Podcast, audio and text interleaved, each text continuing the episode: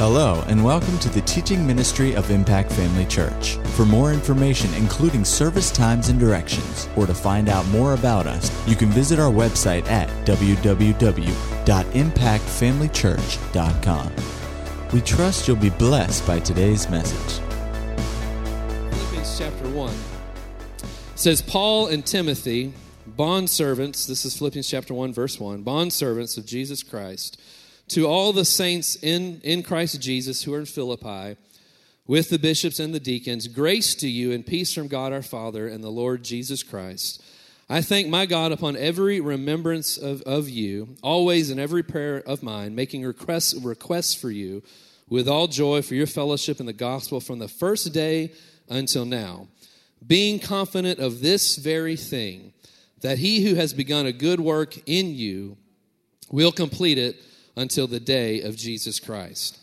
You know, that, that scripture, verse 6, is a scripture that is one of my favorite scriptures that I just love and, and it's something that I refer back to. And I, I, encourage you, if, you don't, if you're not familiar with this scripture, if it's not on your go to list of scriptures just to read, you ought to put it on your go to list. But it says, being confident of this very thing, that he who has begun a good work in you will complete it until the day of Jesus Christ. You know, obviously, here in the auditorium, we've got construction going on and things going on, and we're in the middle of a process of, of changing from what it was to what it will be.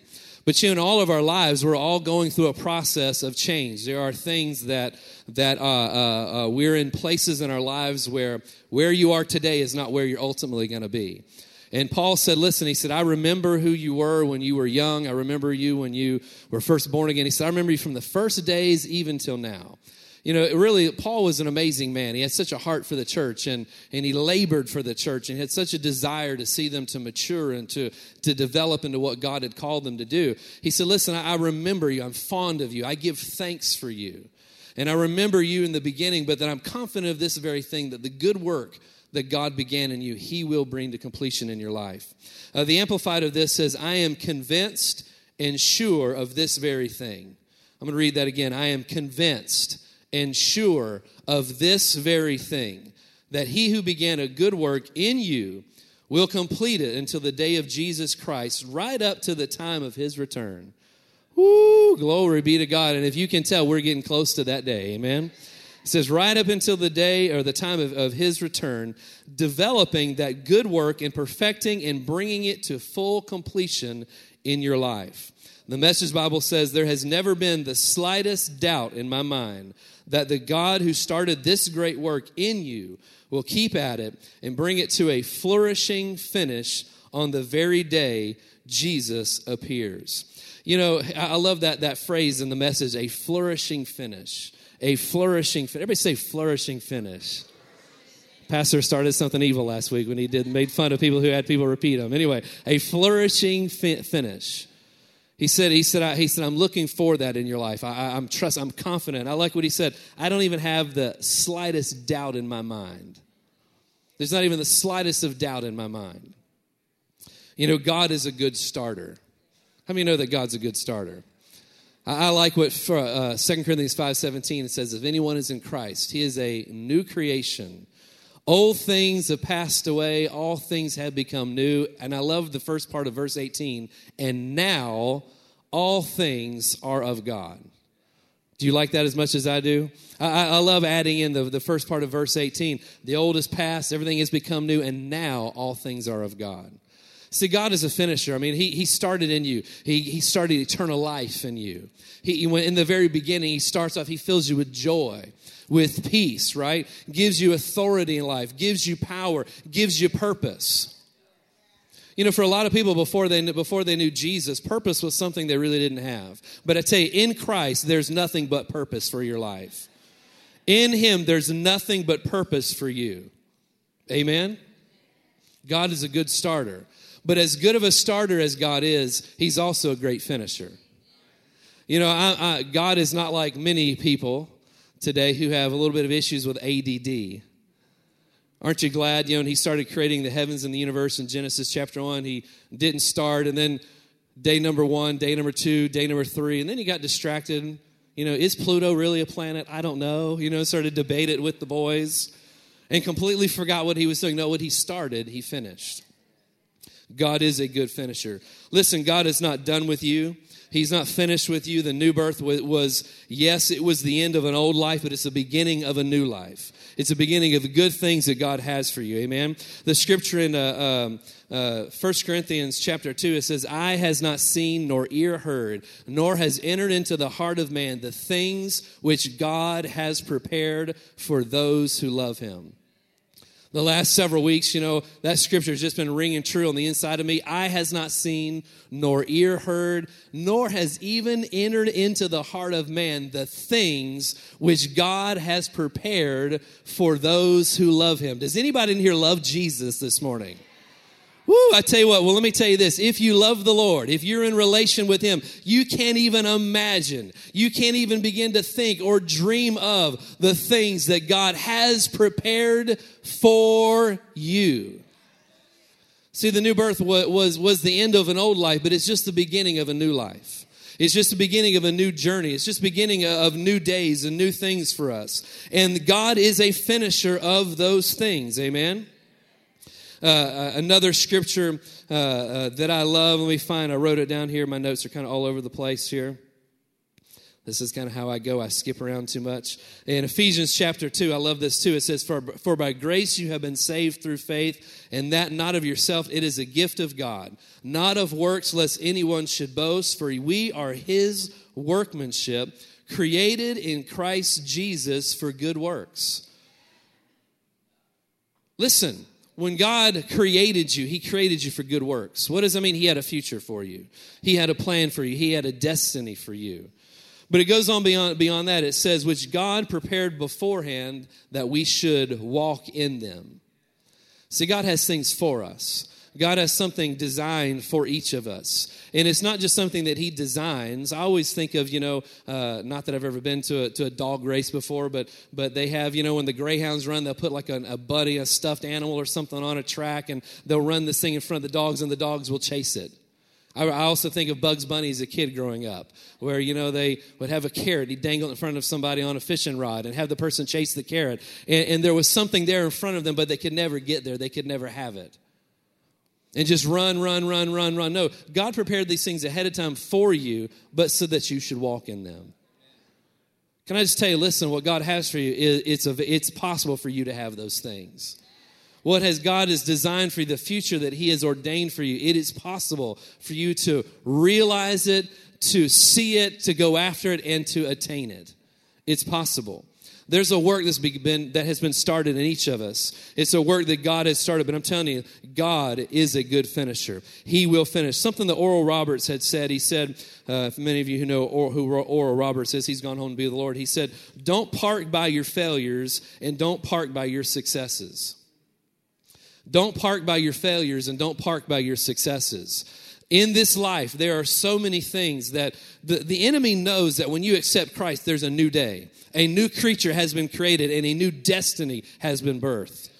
And from that point on, up until that point, his, his entire t- attention was to blind you from what was possible, and what was been made available. And once you accept Christ, he's there to try to keep you from realizing what God has called you to do and to keep you to be a, a baby and as small and insignificant to, uh, or of a threat to him as possible right? And so, success and failures and these kind of things oftentimes will try to enter in and cause us to not go forward and go after what God has. Listen, you can't stay parked where you are. I said, you can't stay parked where you are. Are you out there this morning? The price Jesus paid is too great a price for us to stay in neutral. The price that Jesus paid is too great for us to just, to just be satisfied with the blessings that we've experienced or discouraged by the opposition we have experienced. Listen, God is a good starter, but God is a good finisher. What He designed for you, He did it with you in mind, not just to, to, say that it was out there, but so that you would walk in those things. It doesn't matter how young you are, it doesn't matter how old you are, it doesn't matter what your background is, how good, bad, ugly, or indifferent it is. It's for you. And that right, that privilege, that expectation has been paid for by the very blood of Jesus Christ. It's yours. It's yours. It's yours. It's so important that we not settle and not stay where we are. Amen? You know, I, I was thinking last night, you know, my kids are getting older. And uh, I just had my oldest, Jack, turn 13, and he's how hiding his face back there. Uh, as a pastor's kid, you just got to get used to being referred to in messages. I sure did. So, uh, so Jack, everybody look at Jack, wave at Jack. He's 13 years old, just turned 13. And uh, oh, don't tell him happy birthday. He's already had too much attention. So anyway, uh, he doesn't want attention. But anyway, uh, you know, my kids are getting older, and and uh, you know, we, we've had teenagers living in our house before. Jordy lived with us, and different ones in the past of the years have stayed with. But now this is my own child. Has hit 13 years old. It's a milestone. And then my middle son, you know, we do a 10th birthday trip in our house where we go somewhere and do something for the 10th birthday. So Nate and I just went on our 10th birthday, his 10th birthday trip. Definitely not my 10th birthday trip. His 10th birthday trip. And, uh, you know, Mia is nine. Hers is coming up next year. Suddenly I'm looking around and my kids are growing up. And, and, you know, they all, everybody said when my kids were little, well, you just, just hold on. It happens fast. It does happen extremely fast. And I think back, you know, there's a lot of good days and a lot of good things uh, that happen. And I'll say this, you know, when you're when you have young kids, it's, I think it's probably one of the most frustrating times of life when you have little children at times. But there's also some of the most joys as well. And so I think back of all the things they did when they're little, and, and, and, I, and I have fond memories of those things. But I can also tell you, I'm excited about what's coming. I have people say, "Oh, you got a teenager." I'm so excited. I have a teenager in my house. I, I, she loves younger kids. I love teenagers. I'm excited. I've got a teenager in the house. You know, but I'm thankful for those things. But you know, there's also a lot of stuff in the past. I'm grateful we've moved beyond. Right? Diapers are a thing of the past. Oh, thank you, Jesus. We spent eight years of diapers in my house. That is seven years, 11 months, and 29 days too long of diapers in our house. Diapers. I'm glad they can take care of their own business, right? I'm glad that they can feed themselves, bathe themselves. You know, at the time it was just a process, it was just part of the journey. It was just a part of their development, but I'm glad they've developed beyond that. I'm glad of those things. I think back of teaching them to ride a bike. Oh, dear Lord. Now, some of them I'm fond about, the others I'm not fond, you know. I ran up and down the driveway with Jack. I seemed like two days trying to get him to learn to ride a bike, you know. Have you been there before?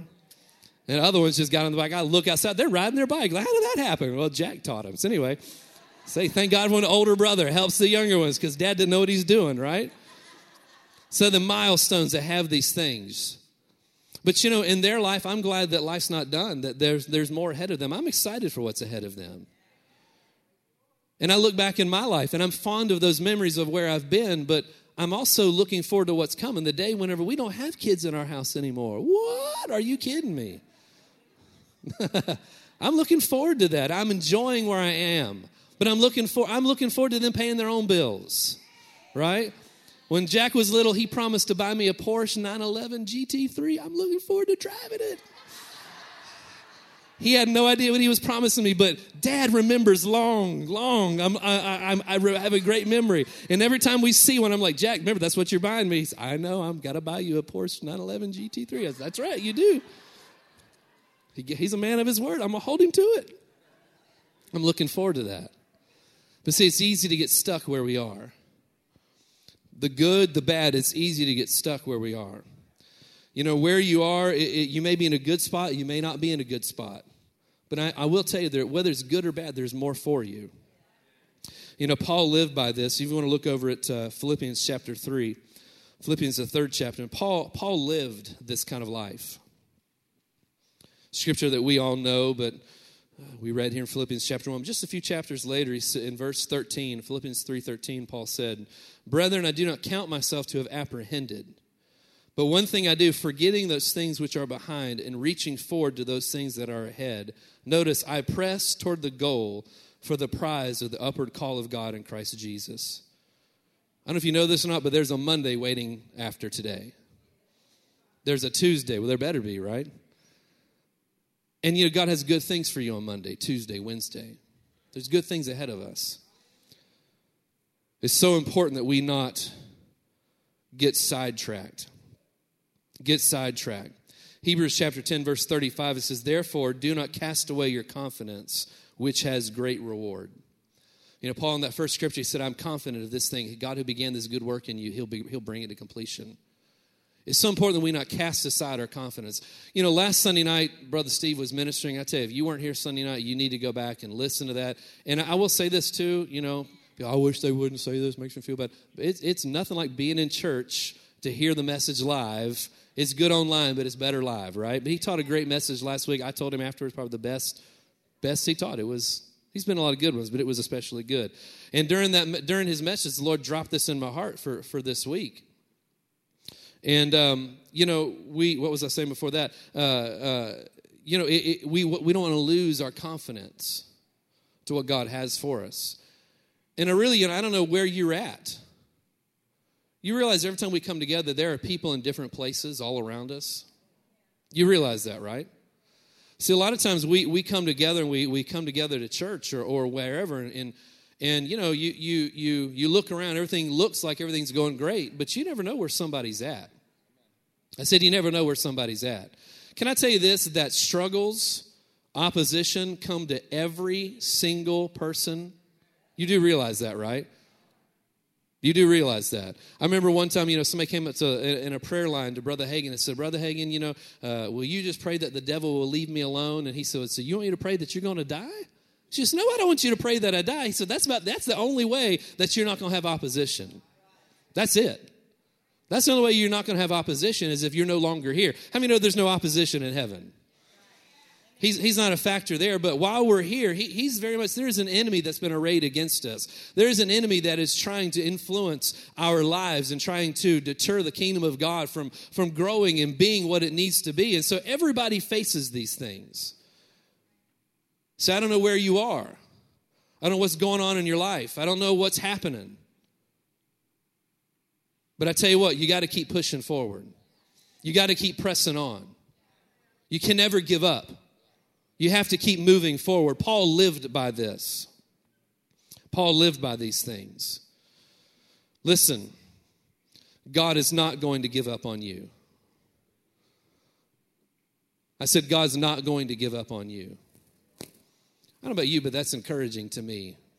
God is not going to give up on me either. Now, I, don't, I said I'll speak for myself. I've done a lot of stupid things. Thank you. Anybody ever looked in the mirror at yourself and just thought, what is your problem? Anybody, anybody, come on, have everybody done that before? What is your problem? Did your mother drop you on your head? Have you ever done that before? It's so easy to do that. We've all been there. You know, I'll say this a lot of times in life, the things that that that happen or that that we're faced with um, you know a lot of times they're they're the enemy is out there but sometimes they're just our own stupidity come on i never got a speeding ticket when i was younger that was the devil's fault it was always my own right I, I, remember growing up you know I wrecked my parents car three or four times Aren't you glad I wasn't your kid, right? I mean, I, I, Uh, I, I, I, you know, they got me this old beater, and I was so mad they got me this beater. This is old ugly 1974 Ford F-150, blue and ugly. I called it the Blue Monster. I mean, I was when I remember when my dad bought that, brought that thing home. I was like, no. I, I, you have visions of grandeur. I'm 16. I'm gonna, I'm gonna ride up in something great, and that's the thing he brought home for me. He was so smart. Years and years ago, soul side story, they had to replace the fence that surrounded the, their tennis courts in High Springs. You know why they had to replace that fence?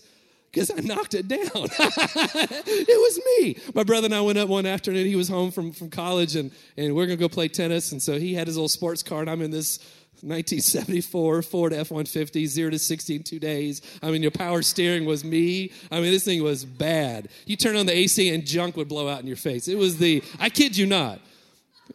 there was so many things about this truck that was so wrong. But anyway, so we jumped in the car. I jumped in the truck. He drunk, jumped in his car, and we'd race back to the house. And so I just didn't make the turn.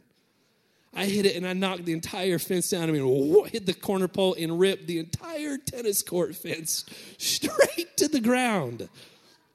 I jumped out of the car. Sunday afternoon, there's people playing soccer, doing things. They're all looking, what is going on over there? I jump out of the car and I look at it. And Steve's, he gets out and he's looking at it. We look at each other and I said, What do I do? And he said, I don't know about you, but I'm leaving. And so I said, I said, I'm leaving too. So I jumped in the car and I sped off as fast as I could. So City of High Springs, I don't know what happens. Outside of here, we have no idea what happened. Well, statute of limitations, that's over. But anyway, try to make me pay now, brother. Anyway, so they can't get me anymore. But all they did was crack my flasher. Was, this thing was awesome. That day, I loved that old piece of junk truck, right? But I, I wrecked. They got me something new and, and, and new. And I, well, they bought something new. It wasn't for me. They bought something new. I wrecked it the first month we had it. Hadn't even made a payment on it, and I totaled that thing. Oh, you, you think you've seen eyebrows around here? You have no idea. She had two or three deep on each side. I mean, those eyebrows were, woo, they were huge. She bought another car. I mean, you know, that, that wasn't the devil's fault. Huh? That was my fault. I wasn't paying attention. I wasn't doing what I needed to do. I remember that time in my life, I was afraid for my life. When I wrecked that truck, I asked the police off. I literally asked, we were, I was in Gainesville, I literally asked them if they could lock me up overnight instead of releasing me to my parents. I did. I asked them, I said, can you please, just tonight, don't call him till the morning. They'll wonder what happened. Let him search. I'll just, please arrest me. I begged them, just take me to jail. They didn't do it. I didn't walk straight for a while either after that. No, I'm just kidding. Uh, I was, my mom said, I love you, but your butt's in a sling. You know you're in trouble when that's the answer you get on the phone. But anyway, that wasn't the, that wasn't the devil's fault, that was mine. And it went through a tough period in my life. You know, at that time, it, life was over for me at that point, seemingly. But I mean, you know, God had great things ahead for me. So you may find yourself in a position where things have gone bad, and you say, "What's well, my fault?" Well, listen, the grace of God is bigger than your fault. I said, "The grace of God is bigger than your fault."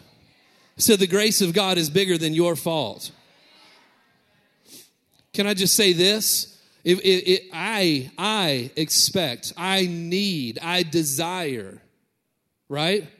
I, I, I look for God's grace in my life when I do stupid things.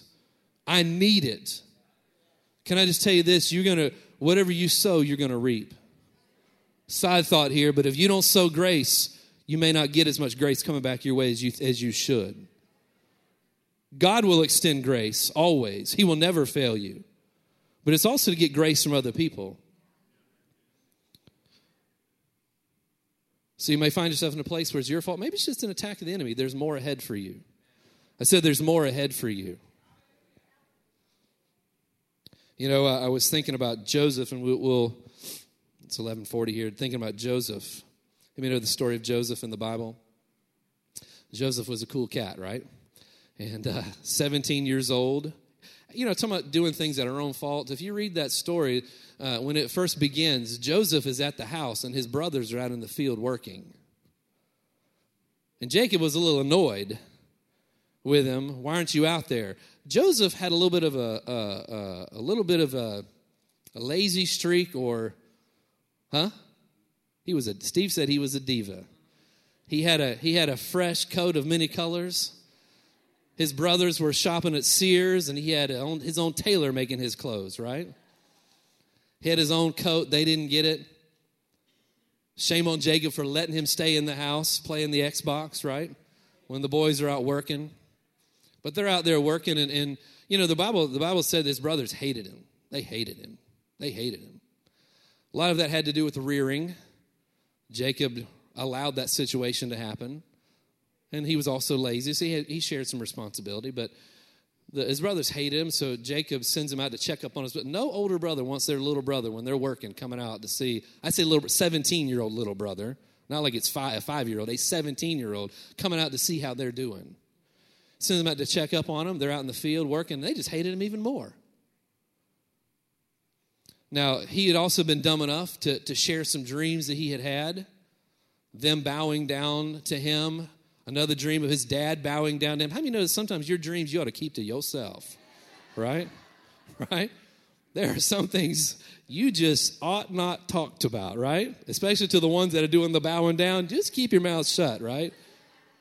See, he wasn't real smart there, but he came up, you know, and, and they hate him. And so much so they wanted to kill him. I mean, you got a lot of hatred when your brothers want to kill you. And had it, had it not been for Reuben, they'd have killed Jacob that day. Think about that. Your own, your own brothers deciding to murder you. And the one brother that's on your side, the best he could do is to throw you in a pit. That's not too nice either. I'm not real sure if that was worse or what. Was he just wanting to torture Jacob first? I really don't know, but it saved Jacob or, or Joseph's life that day. Right? Imagine his situation. Things went from being really good, his daddy's favorite, the best threads, right? Everybody knew who he was. And the next thing you know, he's in a pit. His family's trying to kill him. Because a lot of times we, we, we're in situations and things where life's going really great, and then we get hit out of left field out of something we weren't expecting. Right? How you respond to that means everything. How you respond to that situation, it, it, it means everything about what happens next. I said, how you respond to that. I don't know about you, but I got to be honest about myself. I need to work on my responding a little bit. Hello? It may need some responding help in your life. I'll say this the grace of God is there for you, right? You throw him in this pit, and then it gets worse. Then they sell him to, to, to the, the Ishmaelites who take him to Egypt. Now he goes from thrown into a pit, now he's sold into slavery. At least he's not dead, but now he's a slave. Gets into Potiphar's house. And in a short amount of time, you know, uh, uh, he begins to show that it begins real evident that the blessing of God, listen, the hand of God was still upon him. The scripture says in there that the Lord was still with Joseph. Listen, what you're going through, God's still with you. I said, God's still with you. And so he began to prosper, so much so that Potiphar put him in charge of everything. The Bible says that Potiphar only knew what the bread he was eating. He's, he so much left that in Joseph's hand. He was he all he knew he had was the food he was putting in his mouth, meaning he didn't even care. He just trusted Joseph take care of it. It's all going to be fine. I'm just focused on my dinner. Here's somebody if you're an employer, you have somebody working for you that you can just you just you can only all you have to do is think about what's right in front of you. You trust them that much to take care of everything. That's an employee that you that you keep. That's someone that you want around you, right? That was that was Joseph. He gained favor, right? He's running the house. And then old Potiphar's wife. The Bible says that, that Joseph was handsome. He looked a lot like me, right? He was super handsome. He was handsome, so she started taking an eye for him. Now, listen, he's he hasn't done anything Maybe made some mistakes in the past being immature, but he's now serving God. He's now letting God use him. He's now, uh, there's visions and dreams that God has given him and a call upon his life, something he's been ordained to do. And yet, everything's going wrong for Joseph. She starts taking an eye for Joseph. The Bible says she wanted to lie with Joseph. That doesn't mean tell stories. We're talking about something else, right? She wanted to lie with Joseph. And Joseph said, No, I can't do that. He didn't say because of Potiphar, he said because of my God. I can't do that. See, in the midst of, of, of, all of this stuff, Joseph came to the realization of where his source of happiness, where his contentment came from, right? He said, No, I can't do that. And she pursued him for many days. She didn't let up, she stayed after him. He stood his ground. Of course, we know, you know, she she accused him of something he didn't do. It was her fault. She accused him of doing it, and Potiphar had no choice but but to but throw him into prison. Had no choice but to do that. Then he had the baker and the butler show up. Both had dreams. One of the gifts that he had was he was able to interpret dreams. Can I say this in the midst of what of, of your darkest night, your gift is still applicable? Come on, that was good, Pastor Greg. Thank you. In the darkest of night, your gift is still applicable the grace of God upon your life still matters and it's still there to make a difference in your life and in the lives of the people around you. Don't just get so focused on the darkness and forget of the light that's on the inside of you. That light was his answer and his ticket out of that jail. Well, get focused on the wrong thing and miss your opportunity. They had the baker and the butler had a dream. He interpreted their dream in three days. One of them's going to get reinstated in three days. The other one's losing his head. Aren't you glad you're not that guy, right? I don't know which one it was. It was the the baker lost his head and the butler was reinstated. He said, "Remember me." Told them, "Scott, remember me when this happens. When you when this works out for you, you remember me." Two years go by. Have you ever had somebody let you down? Anybody here had anybody let them down? That you did something for them, went above and beyond, and yet they forgot you for two years? Hey, right? I've been, I, and to be honest with you, I've been the one that's done the letting down. Uh huh. Anybody else in the room in the same spot? Steve said no, not him. He just lied. Two years goes by. Goes by. Pharaoh has a dream. He remembers this guy, this Israelite, calls him up, interprets his dream. You know, all this started for Joseph. He was 17 years old when Pharaoh called him up and placed him in the throne room. He went from dad's favorite to a pit, to a, to a, slave, to a prison, and then to a throne room. 17 years old, was promoted by the time he was 30. 13 years have gone by. You think you've got it rough. 13 years goes by. 13 years. And even when his brothers came to see him, you know, he didn't even he wasn't even looking for vengeance. The Bible says that he wept when when it was brothers. He went off by himself and wept. When he revealed himself, he sent all of the, the, the, the Egyptians out of the room and he embraced, they embraced one another. And he didn't, he didn't, he didn't cuss them out. He didn't remind them of their failures. He said, listen, the Bible says that they were, uh, I don't know what the word is, they were basically, they were scared to death when he told them who he was. They were freaked out. Oh, my Lord, he lives and now he has the power to take our lives. They were so freaked out by that, so consumed. He said, Listen, don't, don't be troubled. They embraced one another and they wept together. That tells me all through the process, Joseph was protecting his heart. So Joseph was protecting his heart. The Bible says, above all thing else, protect your heart, right?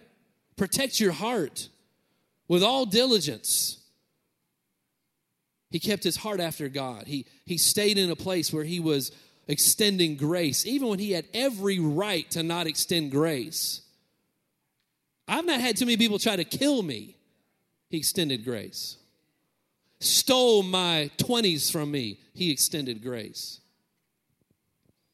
I want to read you the go to I'll read it to you in Genesis 41. We'll have some scriptures that you turn to me with in just a minute. I'm going to read this to you. Genesis 41. He had two boys after he was promoted to the throne room, put in charge of everything in Egypt. In verse in Genesis 41, verse 50, and, and to Joseph were born two sons before the years of famine came, whom Asenath, uh, the daughter of Potipharah, priest of On, uh, bore to him. Joseph, verse 51, Joseph, Joseph called the name of the first uh, Manasseh, I guess that's how you say that, for God has made me forget all my toil and all my father's house. And the name of the second he called Ephraim, for God has caused me to be fruitful in the land of my affliction. Manasseh just means simply to forget. Back then, names meant everything. It just means simply to forget. And Ephraim means to be fruitful. See, how did Joseph get to where he was? He forgot a lot of stuff. And then, secondly, he was purposed to be fruitful in his life. He forgot a lot, but he purposed to go somewhere, not stay where he was, but produce something with his life. I'm telling you, it's, it's, it's, it's a huge thing. You got to be confident in the work that he's begun in you. Last Sunday night, as we were in service, the Lord gave me three, three things. And you can write these down. Go with me over to Lamentations chapter 3. Lamentations, the third chapter.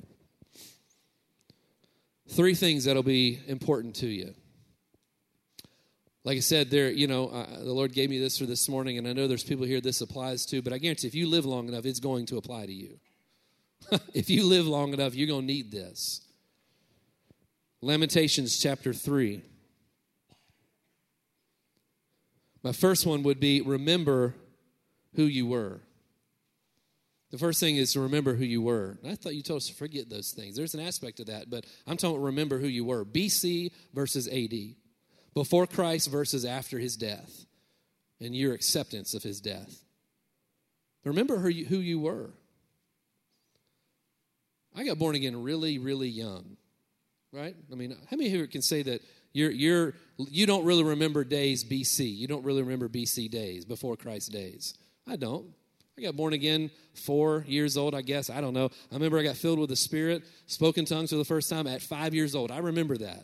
Sitting in an old in the old old ugly apartment in Tulsa, being filled with the Holy Ghost. I don't remember accepting Jesus. I, and I can tell you this: I accept Him every day. Right? I always reaffirm He's my Lord. But that, but got filled with the Spirit. You know, at five years old. So I don't have this memory of this this deep dark past. But I, I looked around and, and, and even my own parents' life, you know, they were very open about stuff that happened. BC does not compare to AD. And I'm smart enough to look at somebody else's BC and their AD and, and make the decision what do I want to have, right? But remember where you came from. In the midst of opposition, it's so easy to forget all that God has done for you. Some of you are a straight up mess, right? Some people had a lot of, and we've all been in messes, right? Remember where you came from. In Lamentations chapter 3, it says, Through the Lord's mercies we are not consumed. This is verse 22. Through the Lord's mercies we are not consumed because his compassions fail not. They are new every morning. Great is your faithfulness. Great is your faithfulness. It goes on to say, The Lord is my portion, says my soul. Therefore I hope in Him. I'm saying, remembering who you were, where you came from. God is faithful. There's something of feeding on God's faithfulness. When you feed on something, it sustains you. Have you ever been there in tough times where you can't even, you have to work to think about where you came from? All you want to think about is problems? Take a step back and remember God's faithfulness in your life. Psalms 37 says, Trust in the Lord and do good, dwell in the land and feed on his faithfulness. Delight yourself also in the Lord, and he shall give you the desires of your heart. The New Living Bible says, Take delight in the Lord. Sometimes you got to take something, right? There are things you got to take. Yeah, I can take things. Yeah, there are some things you got to take. Don't just wait for somebody to give it to you. You take delight in the Lord. How do you do that? By feeding on his faithfulness. Go over to um, Hebrews chapter 11. This, this book and this chapter in Hebrews 11 is called the Hall of Faith. People listed here, I tell you, these are people who changed their generations, did things, right? Had God used them, fulfilled their, what God called them to do. Hebrews chapter 11, verse 11, it says, By faith, Sarah, her herself also received, received strength to conceive seed, and she bore a child when she was past the age, because why? She judged him faithful who had promised. Remember where you came from. Notice, she conceived, received strength to conceive, and she bore a child. It started and it finished. That promise began and it ended, and she received the strength that she needed to do that by meditating on his faithfulness, remembering his faithfulness.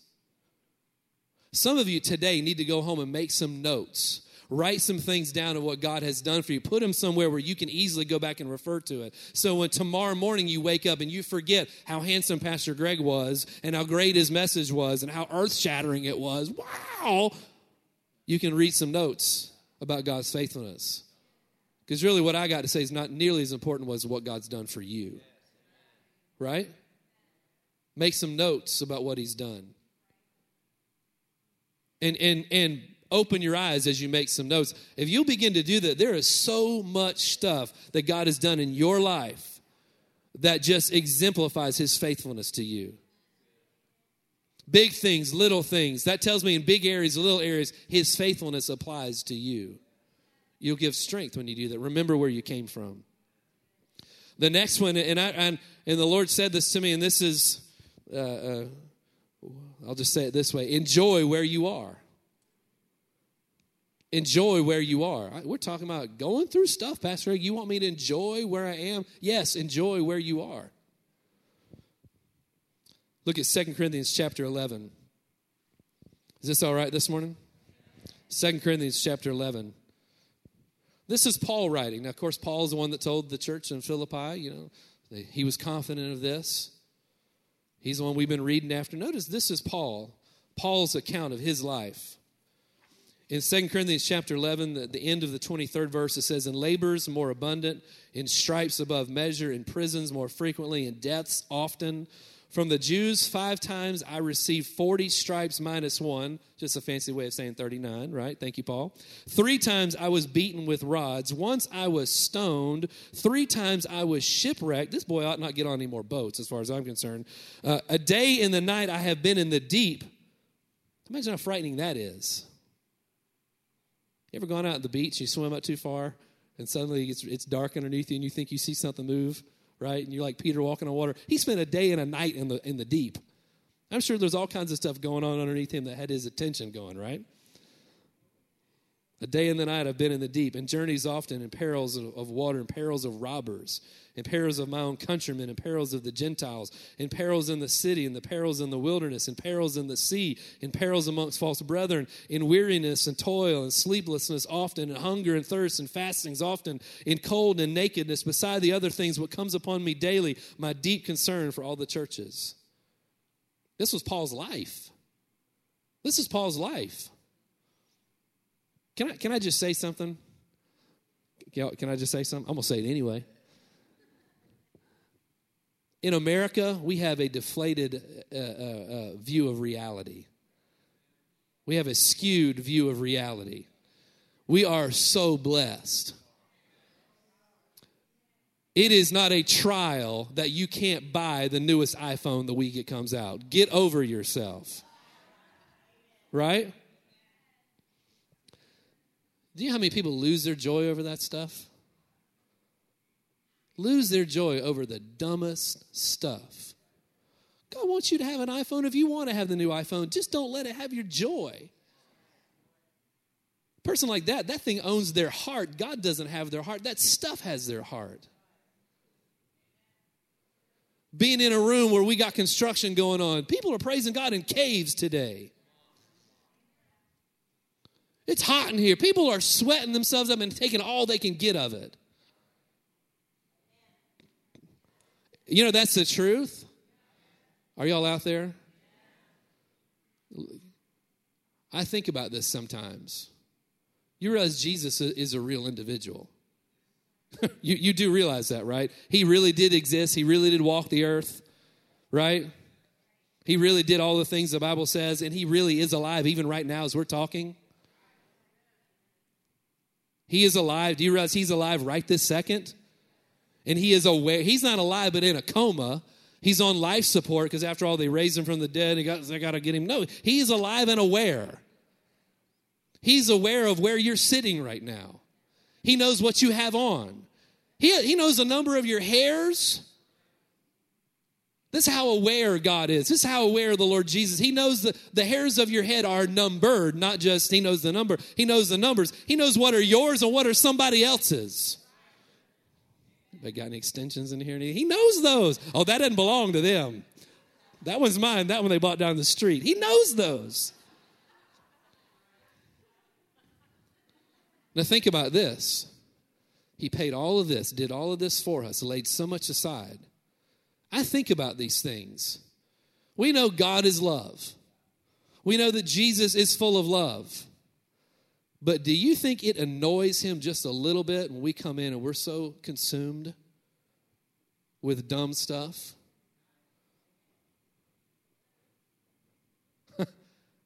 oh, you get now you're getting on my toes, Pastor Greg. I can't praise God right because I don't like this song. That's not my style. Well, hell wasn't your style either. Right? In fact, no, the truth was heaven wasn't your style. He made it your style. This earth wasn't his style. He made it his style for you. I don't like what Brother Steve's wearing today. Well, I don't like what you're wearing today. Right? We, we, we, we, we've got to get past that. Impact Family Church, even here, we got to get past that stuff. You know, I love you, right? I said, I love you.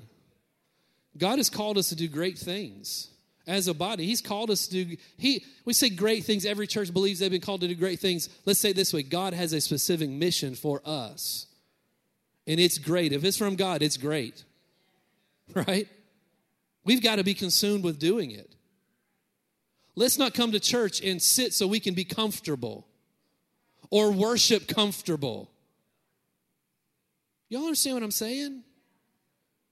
If everybody was just hungry for what God had and put, Pastor's been talking about a great series about offense. I wish he'd get off offense. That's because you need it. Only offended people want the pastor to move on from offense. It's because you're getting annoyed, you're getting offended by it. Learn what's hear what's being said, and he'll move on. I wish he'd move on. We'll get it. See, we, we let so much stuff affect us. Silly stuff affect us.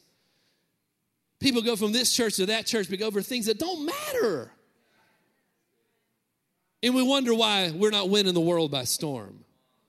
We wonder why there's not greater demonstrations of God's power amongst us when there's craziness going on amongst us. What fellowship has Christ with Belial?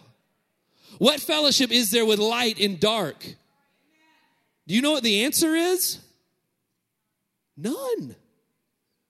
If you're born again, you're in light, but are you living light? Are you walking light? Did you come in this morning with light or did you come in with dark on you? Yielding to an attitude that doesn't fit who you are. Mm. Well, it's the truth. I know I might have lost half the crowd, but hey, listen, it's the truth. Jesus is aware of this stuff.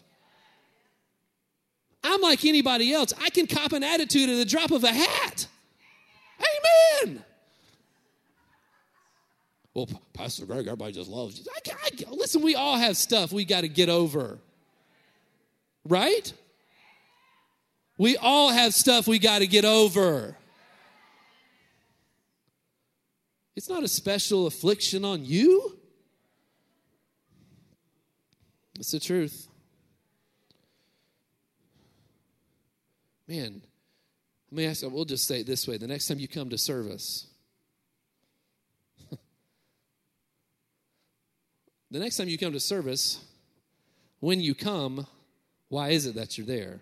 Why did you choose to come? Question to ask. So there's so many things. Our heart is everything. I came this time. I didn't come that time. I did this. Listen, stuff comes up. We get it. There's, no, there's no, there's no bondage here, right? But also, the other stuff comes up that just ain't stuff, it's excuses. I don't want to look at anybody. You do realize that some stuff happens that it's not, it's just, it's, a, it's convenience. It's just pandering to the flesh. I'm going to tell you something. God's aware of that. He still loves you, but He sees it. The one with holes in his hands sees those things. Wow. You know, the more I know him, the more appreciative I am for what he's done for me. I, I, I don't want to offend my greatest champion. I don't want to, I don't want to hurt the one who gave up so much for me, gave up everything for me. The next time we come together, do you come with something to offer? Do you come with an attitude to worship him, or do you come just, just to check something off your list. Well, we want church to be fun, and it is fun when your heart's involved. It is great. But we know too much just to, you know, our heart oftentimes, if it doesn't condemn us, it should. We got to move on. Paul went on in Second Corinthians of all this stuff that was going on. He said, all those things that happened, he said, For this, for our light affliction is but for a moment, is working for us a far more exceedingly and eternal weight of glory. He called it our light affliction. You can enjoy where you are. It's a matter, I think Amy said it this morning, it's a matter of perspective. Didn't you say that? Yeah, it's a matter of perspective. It's our light of affliction, is but for a moment, is working for us a far more exceeding and eternal weight of glory. Uh, the next verse says, While we do not look at the things which are seen, but the things which are not seen, for the things that are seen are temporary, but the things which are not seen are eternal. Pain is temporary. God's glory and the price he paid is forever. Right? Inconvenience is temporary, it'll let up. You stick with what God's called you to do. Philippians chapter 4, I'll just read these. You can write these down. We, we're running short on time. It says, But I rejoice in the Lord greatly, Philippians 4.10, that now at last your care for me has flourished again, though you surely did care, but you lacked opportunity. I just love the grace that Paul extends. He said, I know you did care. You just like, he was even believing the best that the reason why they weren't supporting is because they just lacked the opportunity to do so. That's a man whose heart is right. Whose heart is right. He said, Not that I speak in regard to need, for I have learned in whatever state I'm in to be content. I know how to be abased and I know how to abound. Notice, everywhere in all things I have learned both to be full and to be hungry, both to abound and to suffer need. Word of faith people don't like that because they think that's doubt somehow. You're going, you're going to have opposition, y'all. And you can still maintain your joy in the middle of it. He said, I've learned to be, I've learned to be content. Learn to both be full, be hungry, to bound, to suffer need. And he goes on to say, How does he do that? Because I can do all things through Christ who strengthens me. He knew who God was. Mm. James 1 says, My brethren, count it all joy. Count it all joy when you fall into various trials, knowing that the testing of your faith produces patience. Let this patience have its perfect work, that you may be perfected and complete, lacking nothing. Listen, you can't cook a good meal without some heat. Right? There are some probably, I'm not a cook. I can, I can make hot dogs and popcorn. That's, that's, that's cooking right there, brother. I can grill a, a mean hot dog, I tell you. I can, I can grill good steaks, but Amy, I was the steak guy at her house, and now she makes steaks that I don't even bother because hers are so good. What's the point? But anyway, if you ever had her steaks, you know what I'm talking about. They're, hey, they're good. But most meals, you got to have some heat. If you avoid the heat, you avoid the good meal. Everybody wants a testimony, you got to have some heat. It's not a testimony if there was no test. It's just a money. I don't even know what that is. Right? Some of, some of us just looking for monies in life. And really what that turns into is, oh, just money, right? Hmm. Got to have some heat. Enjoy where you are. Listen, it's an opportunity to honor him. Psalms 34, verse 1 says, I will bless the Lord at all times. His praise shall continually be in my mouth. Hebrews 13, write this down. Hebrews 13, verse 15. Therefore, by him let us continually, everybody say continually, Pastor listen to the message and hate that part. Continually offer, if you were here last week, you don't know what I'm talking about. Uh, continually offer the sacrifice of praise to God. That is the fruit of our lips, giving thanks to his name. If you're going to do this continually, it's going to be involved in times of testing, trials, opposition, right? It's a sacrifice of praise. I have been guilty of it in the past, coming to church and something's going on, and my attention's on that and not on God. I miss my opportunity to make a sacrifice, to lay aside what's affecting me and put my attention upon Him. That's a sacrifice of praise. Make that sacrifice. Make a sacrifice. Set those things aside for Him. Honor Him. God will take care of you. So enjoy where you are. And the last one is press towards where you're going. Number one, remember where you were. Number two, enjoy where you are. Number three, press towards where you're going. Philippians chapter 3, we read, read this already, but now, not that I've already attained, this is verses 12, 13, and 14. Not that I've already attained or am perfected, but I press on that I may lay hold of that for which Christ Jesus has laid hold of me. Whew. Christ has laid hold of you. He's got his hands on you, brethren. I do not count myself to have apprehended, but one thing I do, forgetting those things which are behind and reaching forward to those things which are ahead, I press toward the goal for the prize of the upward call of God in Christ Jesus. One of Joseph's biggest uh, uh, strengths was his ability to forget. One of his biggest strengths was his ability to let stuff go, to avoid depression, to avoid discouragement, to just let it go and to keep pushing. Listen, you can't hold two things at the same time in this area. You can't hold resentment and hold on to what He has for you at the same time. You can't hold on to a past or a problem and still hold on to His grace. You can't hold on to both. Hebrews chapter 12, it says, Looking unto Jesus, the author and the finisher of our faith. Listen, folks, we are all under construction. We are all under construction. There are things that we are all going through. Listen, I sympathize. Let me just say this. I know we got to go. You, we can sympathize. Jesus sympathizes with us. We can, can sympathize with one another. You weep with those who weep. You rejoice with those who rejoice. But you know, there's a difference in sympathizing and throwing a pity party. Can I say this? Sometimes word of faith people don't know how to sympathize with one another. Sometimes the best thing you can do at the time is just say, you know I love you. Don't try to have all the answers because you don't know what you're talking about. So I love you. I'm here for you. You pray for them, right? But then also we need people to come alongside. So, all right, all right, let's. I'm here. I'm with you. Let's let's run this together. Let's let's finish this out. Right? That's what we're here for one another. We're a family. That's what families do. Well, not Joseph's family, but normal families. That's what they do. There are a lot of Christians who have a Joseph's family approach where they kill one another, slaughter one another. I'll say this we have, we, we're, we're good about that around here, but we can be better. I said we can be better, encouraging one another. Listen, we're all under construction. There are things that are happening, and, and I, I, Kendra asked uh, Miss Veronica on, on Wednesday night, she said, Veronica, what do you think of what they're doing so far? And Veronica said, Well, it's messy. Don't you love somebody who won't give you a real answer? She said this when I was harassing her about it this morning. She said, Well, I'm not a, what'd you say? I'm not a, she, she said, I'm not a, a person who sees the finished product. I just see what's in front of me, and it was messy Wednesday night. Well, you're right, it was messy. Maybe you're at a place where all you see is mess. Maybe it is messy, but no, it's not done yet. No, God's not finished with you yet. His grace is sufficient. Amen. Let's all stand.